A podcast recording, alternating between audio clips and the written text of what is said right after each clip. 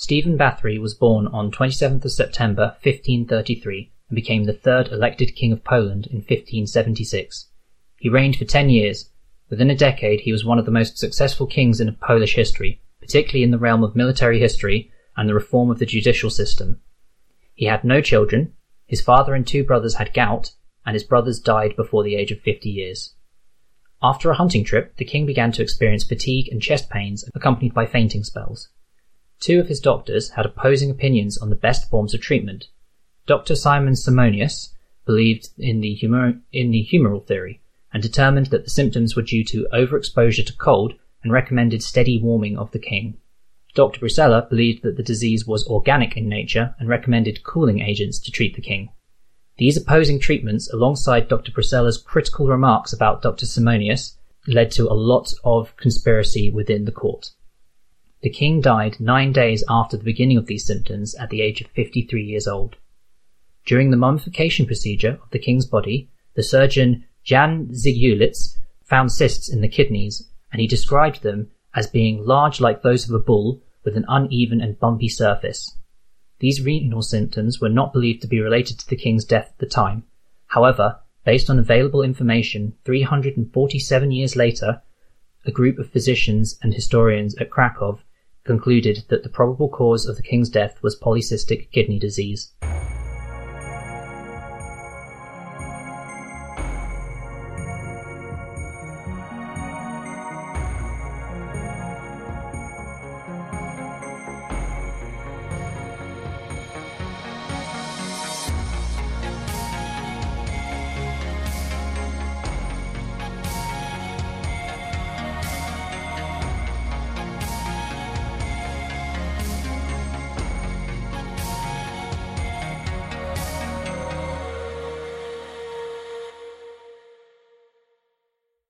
Welcome to Genetic Drift, the podcast where we take a deep dive into the world of genetic diseases. I'm your co-host Anthony. I'm Juliet.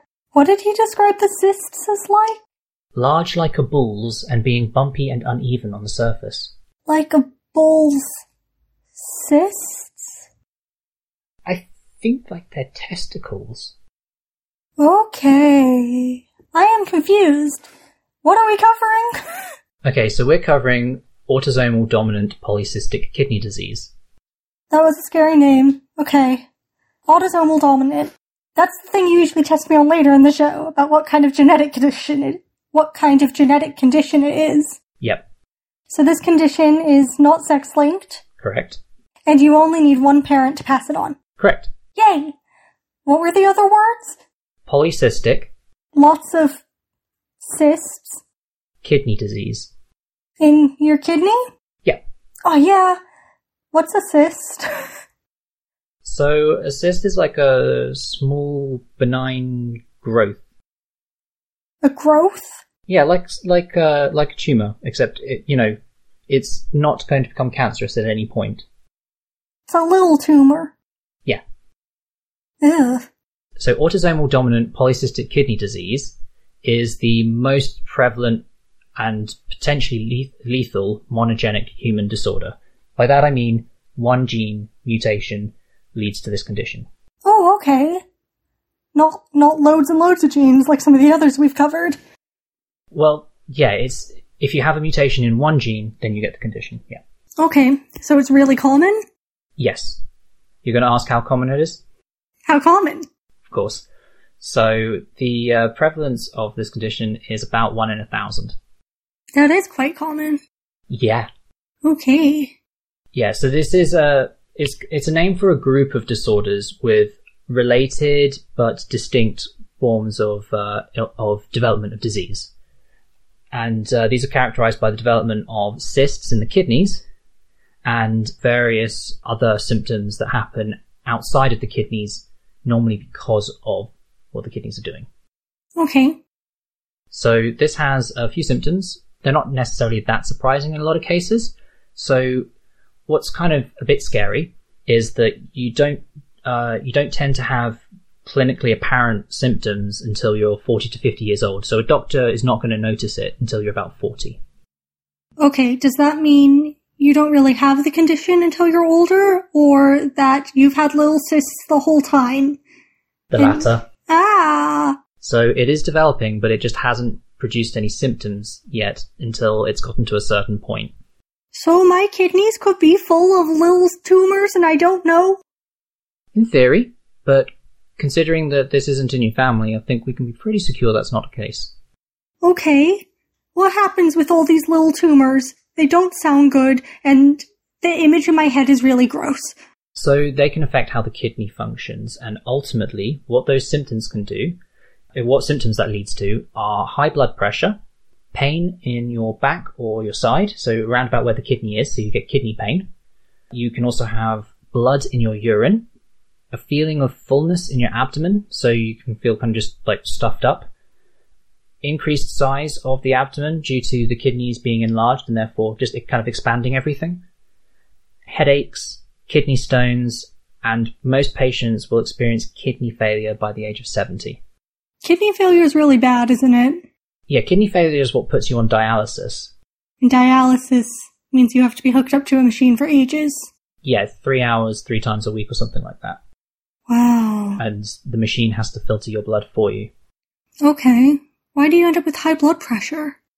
So that all goes back to the uh, basic function of the kidney. So shall we break that down a little bit? Yeah, my, I'm I'm reaching back to high school biology here. Kidneys filter the blood. Yes. Um, yeah, that's all I got.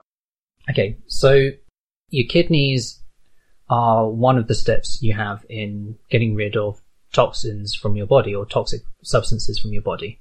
You either pee things out or you poo them out in general. So the kidneys are for the peeing route. So the very simple breakdown first is that the kidneys will filter out uh, material from your blood that can then go into the bladder and be peed out. Okay. Now the steps that are involved in that is that you first have a part of the kidney, it's called the glomerulus. What it is, is it's just a bunch of capillaries, so little blood vessels all together. And what that means is you've got all this blood, uh, all this blood flowing with lots, with a high surface area, so all the things can uh, diffuse out of it. And it then goes through the next stage that's called a Bowman's capsule, which is just a filter. And that filter prevents things from leaving the blood and going into the kidney that are bigger than uh, than proteins of a certain size. Proteins bigger than a certain size, and cells. So your blood cells and your re- and some of the really important proteins stay in your blood. Okay. Okay. Back up.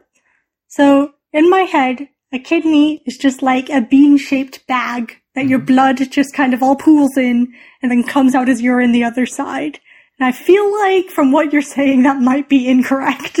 No, uh, yeah. So the the lobes of the kidneys are kind of what do all those all those things. So if you imagine you have like the outer bit where the blood comes in, and it goes through the bits of the lobe, and it goes through these different steps that we're going to be describing until, and then if and then everything that's gotten through that step then filters out into the central bit of the bean and comes out of the kidney into the bladder.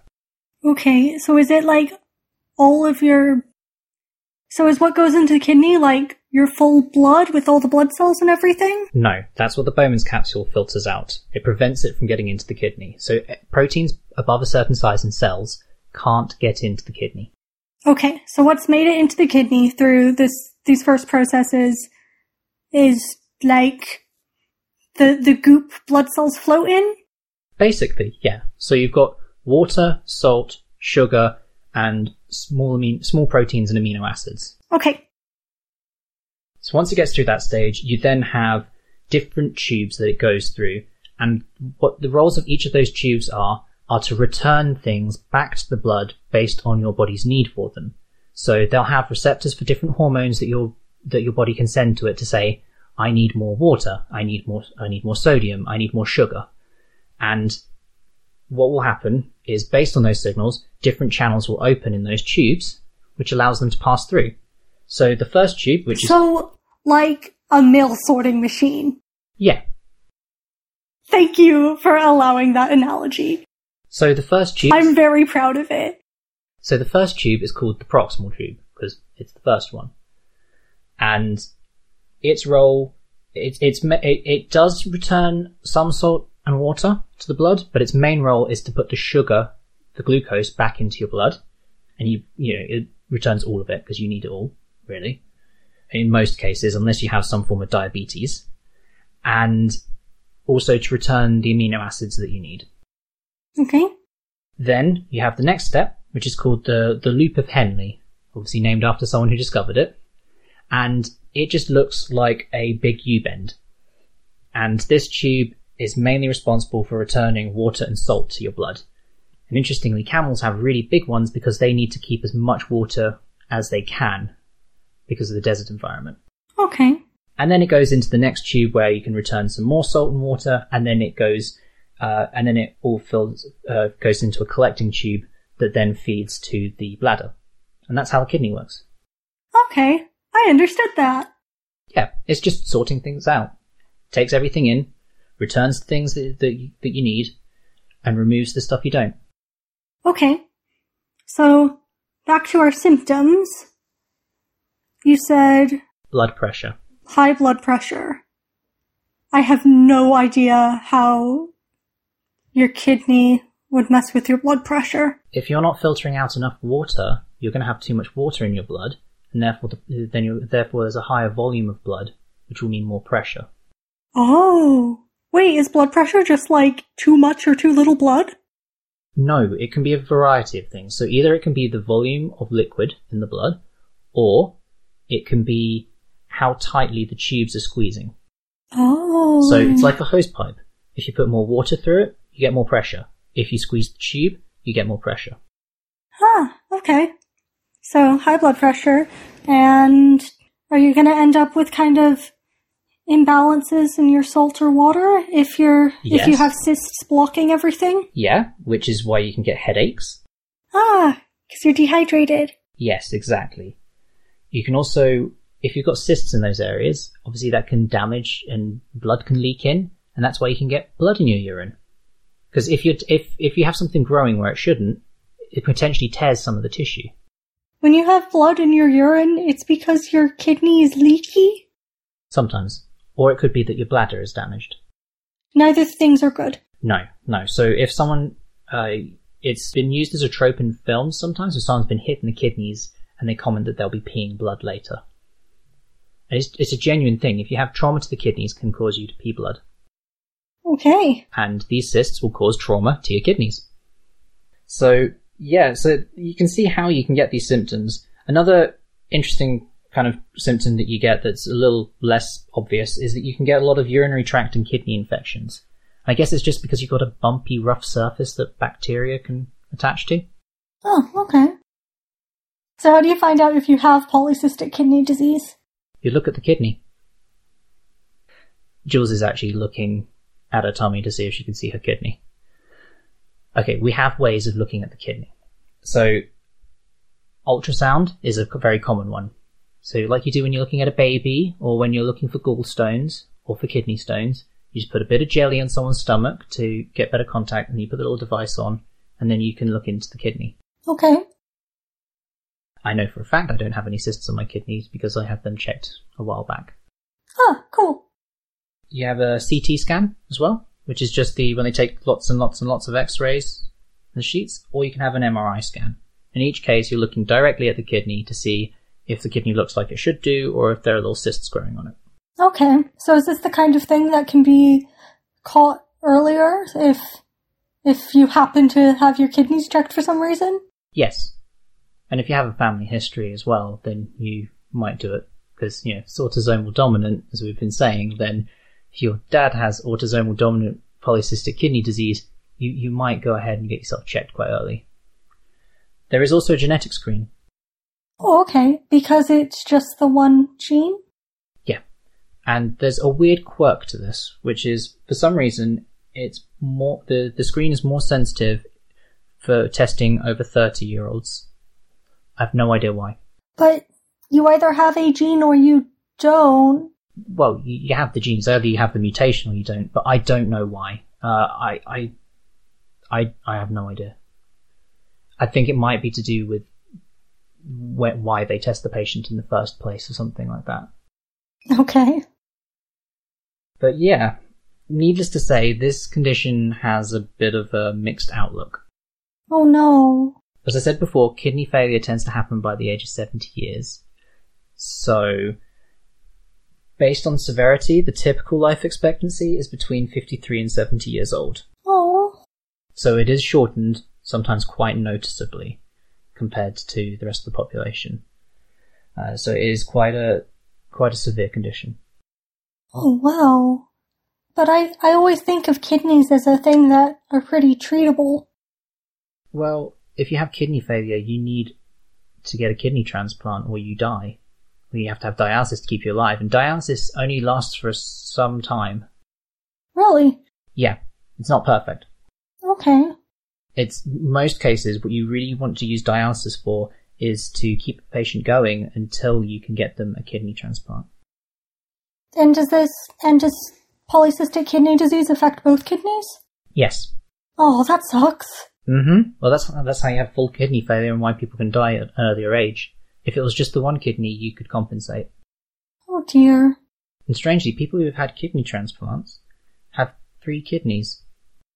Oh yeah, they just leave a kidney in. Yeah, it's too it's it's too um it's too severe a surgery to just remove the kidneys as well as putting a kidney in. So you just put the kidney in and leave the and leave the two dysfunctional ones. That's so weird. Okay, so I guess that's us getting into treatment. Yeah, there are treatments. So let's go first with the medical treatments, so the drug based ones.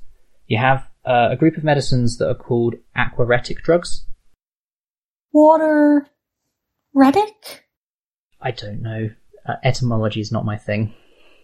But what this drug does is it makes you pee more, but you retain the electrolytes. So you don't pee out all the electrolytes like you would with a diuretic drug. Oh, didn't know you could do that. I didn't either until I saw this. This is cool. So you just pee out water. Yes, and you keep the salts. How cool. Or at least you keep more of the salts. The other kind of drugs you have are mostly pain management. So these can include non-steroidal anti-inflammatory drugs, so paracetamol, ibuprofen, aspirin. Or if your pain is worse, which at some point it probably will be, you get opioid pain medication. So as you, so what's causing the pain here? The cysts in the kidneys. Kidneys are quite sensitive. They've got a lot of um, nerves. Okay, so as the cysts grow, they cause a load of pain. Yep. Yeah. is that kind of like polycystic ovarian?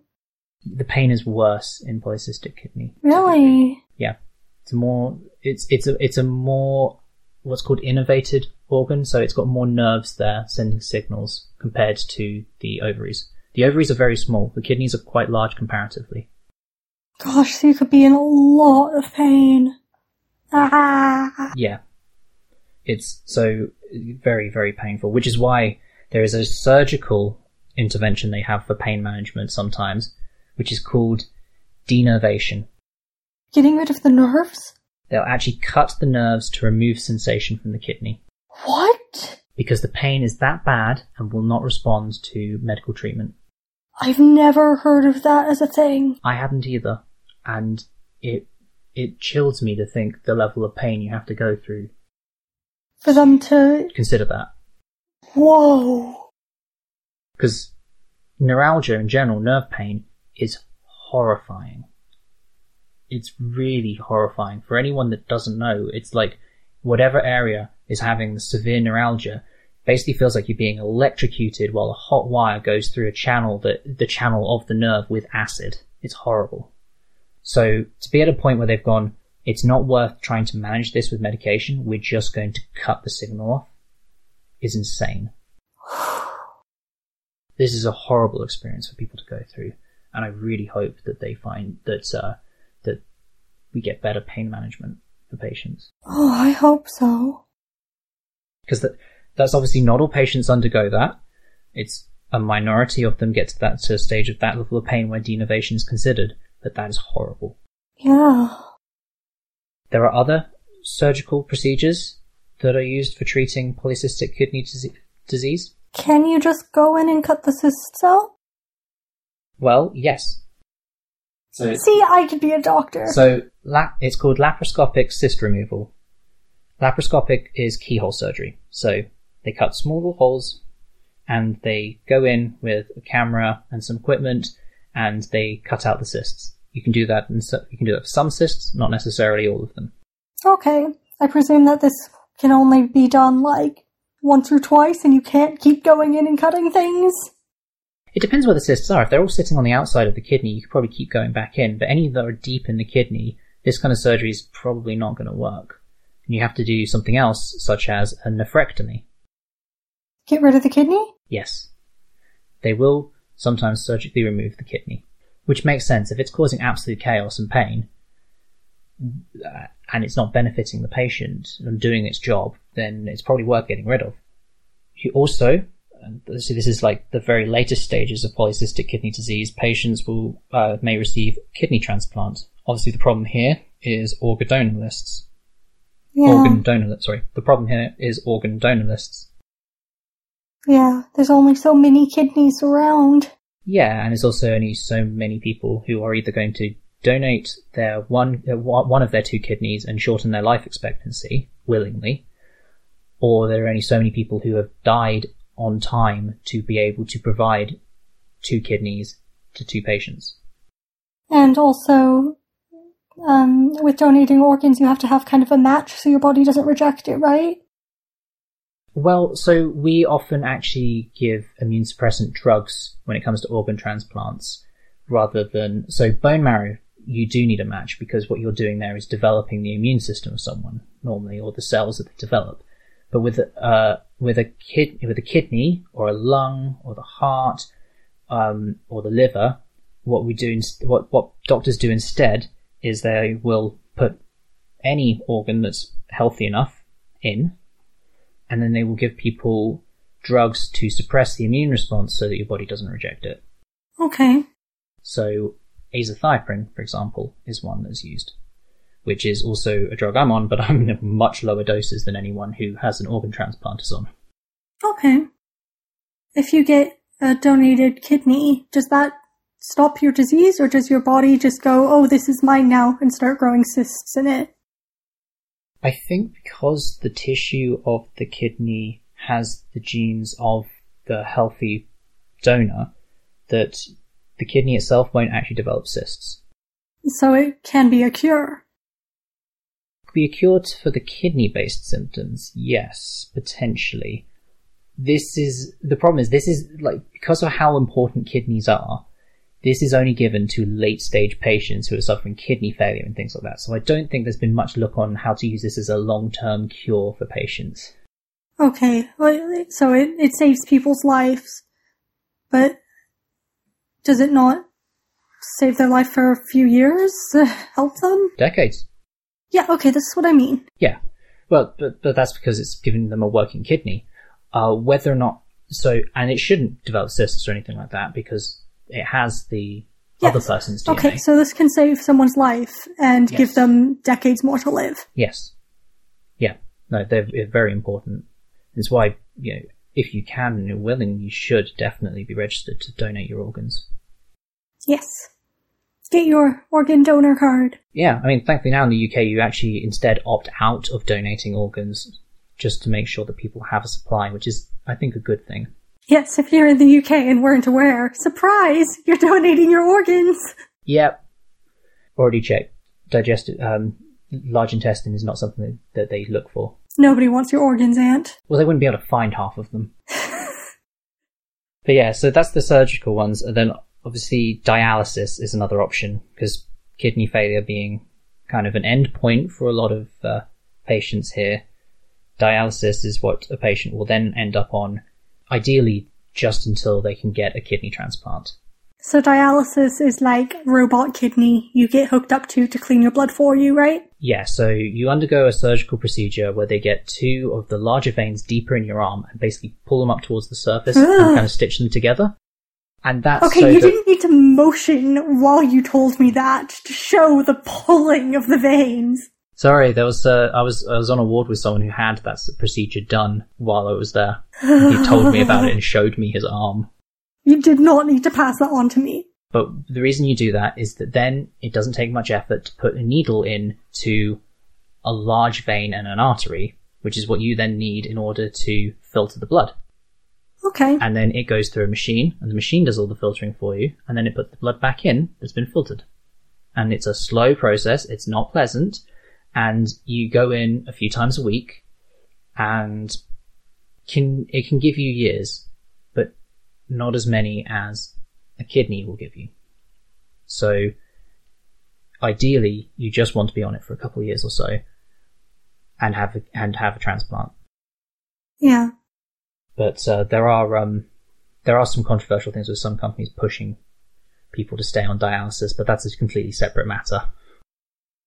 I have no idea what you're talking about. Um, it was covered in last week tonight about how there are some companies that provide dialysis services in the states, and they actually discourage their patients from getting kidney transplants because they say that dialysis is more effective, which the data does not support. Well, that makes me incredibly angry. Mm-hmm. Great. So that is the thing. So anyone uh, in the states, uh, so you know, obviously do your own reading, but kidney is better than dialysis. Yay, kidneys.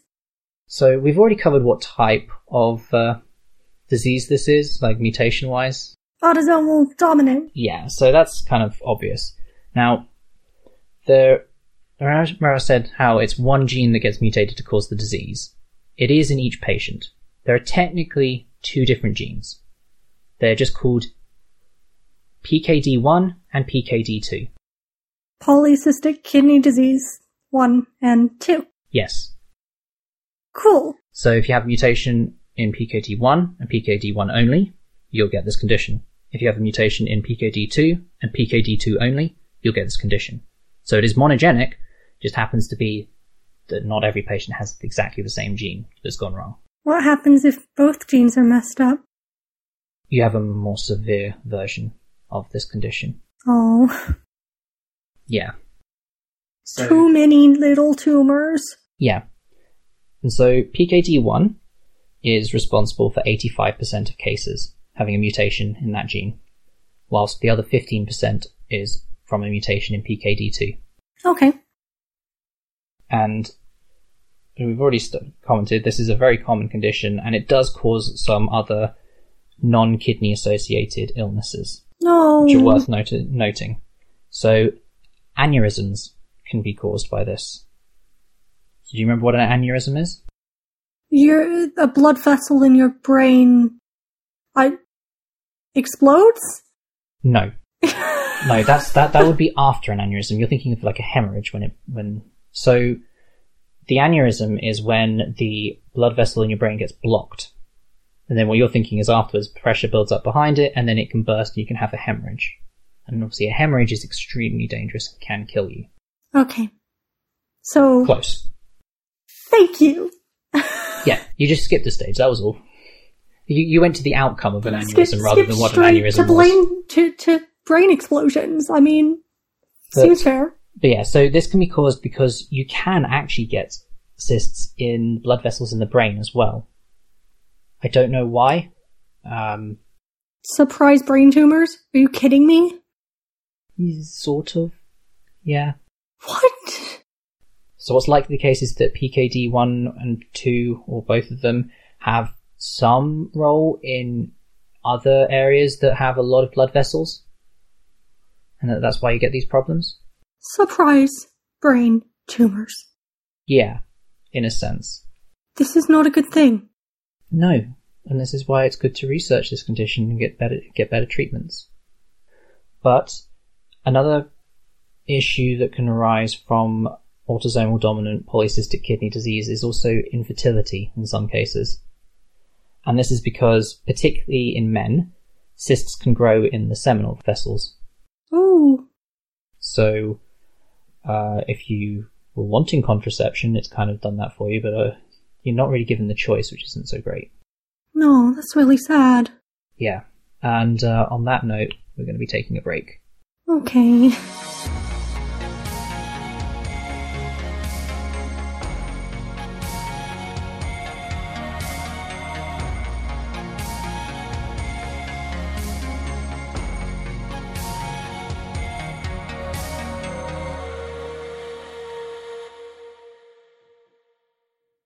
And we're back. History time? Yes, it is history time. Wait, did we actually cover how the gene caused this disease? I feel like usually we do that before the break. I had trouble finding what PKD could actually do. I'm going to quickly double check just to make sure. Um, but So magic. It magically causes little tumors. so it, it makes a protein that's called polycystin 1. And it's. yeah, okay, I know why I didn't go into much detail how this works.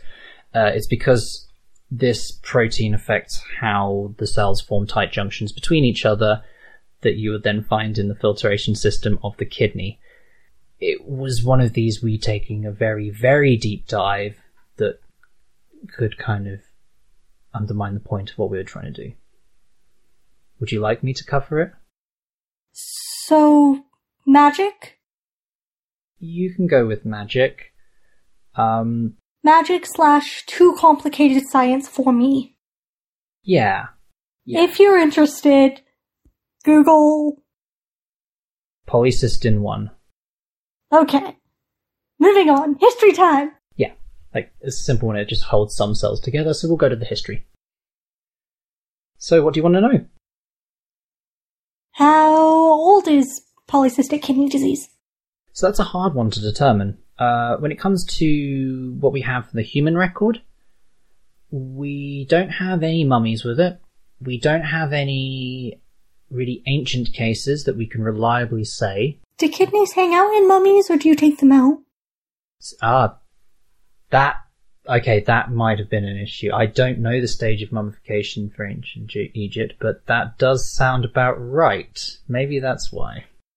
Feels like you take out a lot of the soft squishy bits.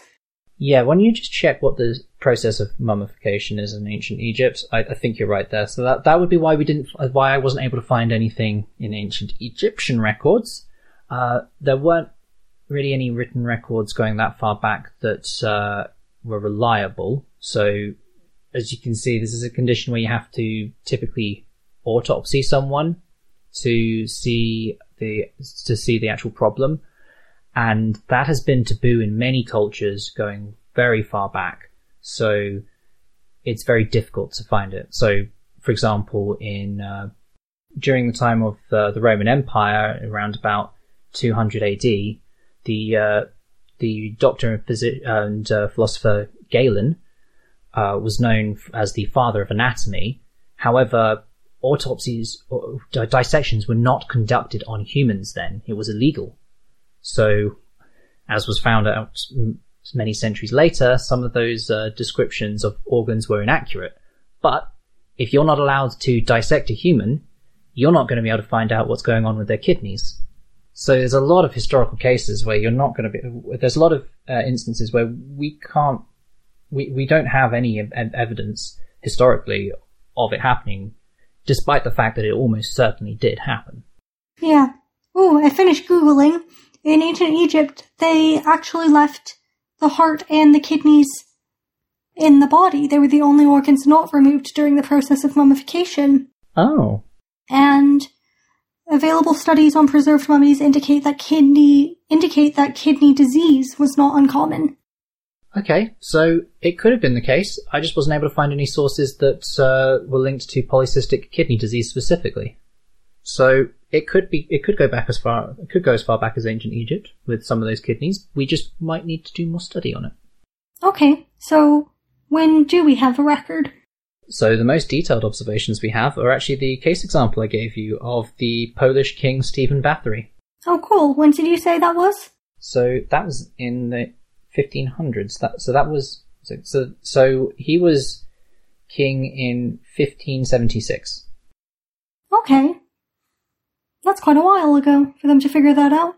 Yeah, um, I guess all you had to do was cut open a kidney and see that it was full of little growths. yeah, you, you had to be in a culture that allowed you to cut a dead body open. Yeah. Which, when you put it that way, is actually quite a big thing. You think about the history of cultures. Yeah. But my point is it's it has fairly clear physical Yes. remnants. Yes, yes, it it does. Okay.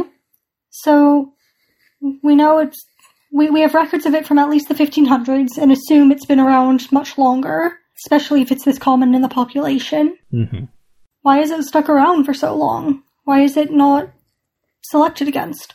Well, the symptoms, you know, typically don't really arrive until you're about 40 or 50, and most people, You've already had kids. yeah, most people tend to have children by their 30s. Uh, so it's not really selected against as such because you've already had the next generation. Yeah. Because when we think of natural selection, it's a, a force that prevents you from passing on your genetic material to the next to the next generation. So if it's something that affects you after you've already had children, it's not a selection pressure. Yeah. Oh, and I guess also, if you say it tends to really start harming people aged like 50 to 70, then actually through a lot of human history, lifespan was on average less than that. So that might be why we don't have many records. Yeah, and I mean there are even still some places today that have noticeably lower life expectancies or very young populations, and therefore these things wouldn't be very apparent. Yeah. I did try to see if there are any studies to trace the mutations, to see if there's any genetic history to this. Okay. And this was a little difficult because turns out there are 436 pathogenic PKD1 mutations and 115 pathogenic PKD mutations reported from, um, by 2012, so there may be more that we know of now. But I thought you said it was caused by one It's one gene, but they can be they can be screwed up in different ways. oh, but it all causes this disease. Yes. Okay. So trying to find a common ancestor for a mutation line is a bit difficult when there's that many because researchers don't really know where to start or which one to start with. Yeah. However, I did find that uh, PKD1 mutations can cause autosomal dominant polycystic kidney disease in not only humans but also mice and monkeys. So I did a, the little uh, um, evolutionary tree timeline thing to work out when potentially this pr- propensity could have originated from. And the common ancestor for both humans, mice, and monkeys was around about 30 million years ago.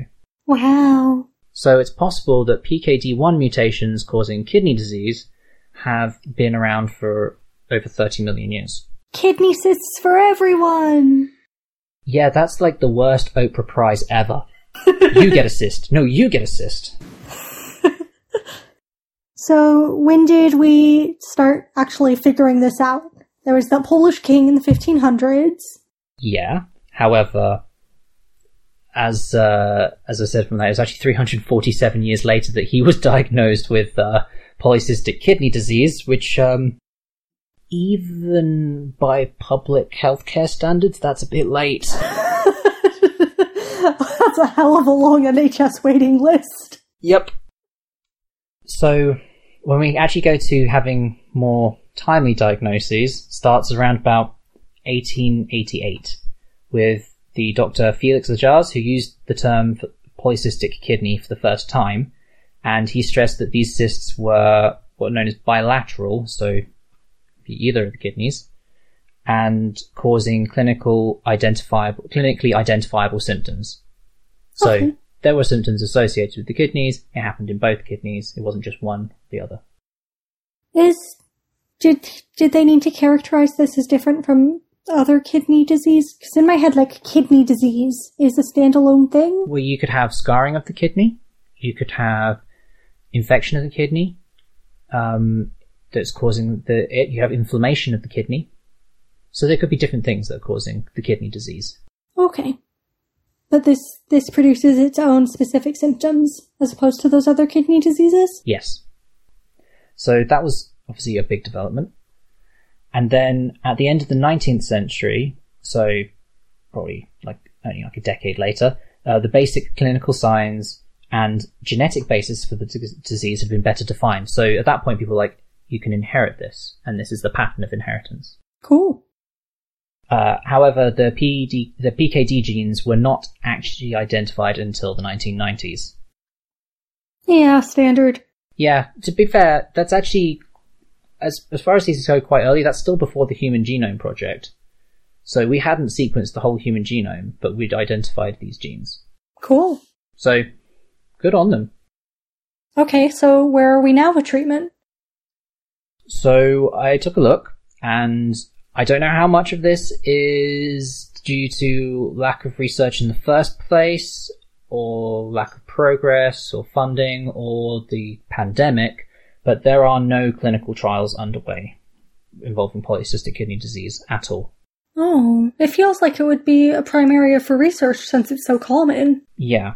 There are gene, well, yeah, there are gene therapy studies that are in the preclinical stages of development. So these are only being done on cell lines, really, like probably not even at animal stages. This is really, really early. Okay. Um, so it was very hard to find any data on the success of those. Yeah. Okay, so research is happening, but stay tuned for a couple of decades. Yeah, yeah, this is a. If anything that's happening now makes it to the market, y- it's going to be like 15 years' time. So, yeah, that's unfortunately where we're at with research. That's disappointing. A little bit, yeah. Okay, well, I guess it's time for the final section then. What's the stigma with this disease? So, there's a couple, and they. The, all, the, all the misconceptions of polycystic kidney disease are basically the misconceptions of kidney disease in general. The first uh, myth is that kidney disease is rare. When you consider that one in a thousand people can have a condition that can cause kidney disease and kidney failure alone, just just that, regardless of any of the other causes of kidney disease, it's not rare. No, I mean, it's still like you might not know somebody with it, but Yeah, there's still a lot of people out there with it. Yeah, definitely. So it's not at all rare. Another misconception is that you'll know if you have kidney disease, and that's not true at all because polycystic kidney disease it can take a good 40 years for you to know because the early stages don't show symptoms. Huge apologies to any hypochondriacs like me out there, very worried about their kidneys. The third misconception is that if you're at risk of kidney disease, there's nothing you can do about it.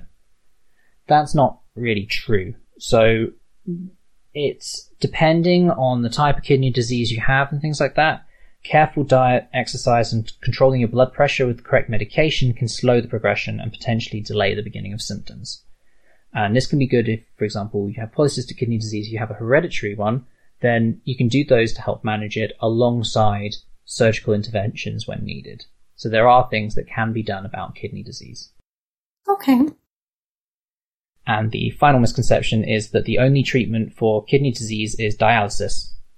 I mean, no, we talked about different medications. Yeah, and that misconception is possibly a bit of a dark marketing ploy as well, which is quite sick. Because if patients assume that the only way they can manage it is dialysis, they will not look at other options that a physician can put forward to them. So they will not necessarily get a, li- uh, uh, get a kidney transplant, for example, which would mean that they then don't need dialysis. And dialysis is very expensive and makes a lot of money.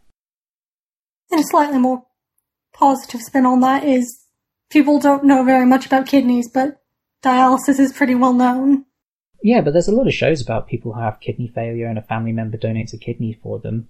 So it's still kind of amazing that the mis- that there is this misconception that dialysis is your only option. And uh, on that, we are at the end of the episode. Okay, that was really interesting. I do have a little bit of reading that's uh, always worth taking a look at. So this is called Teardrops of Kidney, a historical overview of polycystic kidney disease. And this covers some of the history, particularly that of uh, King Bathory. Cool. If you have any thoughts on this podcast or any suggestions for future episodes, get in touch with us on on Twitter at geneticdrift1, on our email at geneticdriftpodcast at gmail.com, or join our Facebook group and get involved in the discussion. Also, leave us a review on iTunes because it helps us appear in the charts so other people can hear us. Yes, thank you very much. And on that note, the music for this podcast, as with every other episode, is produced by William Kitchen Music, so please check that out. and just like to say withhold your judgment because you can't see the genes, so don't expect to see the illness. Goodbye. Bye.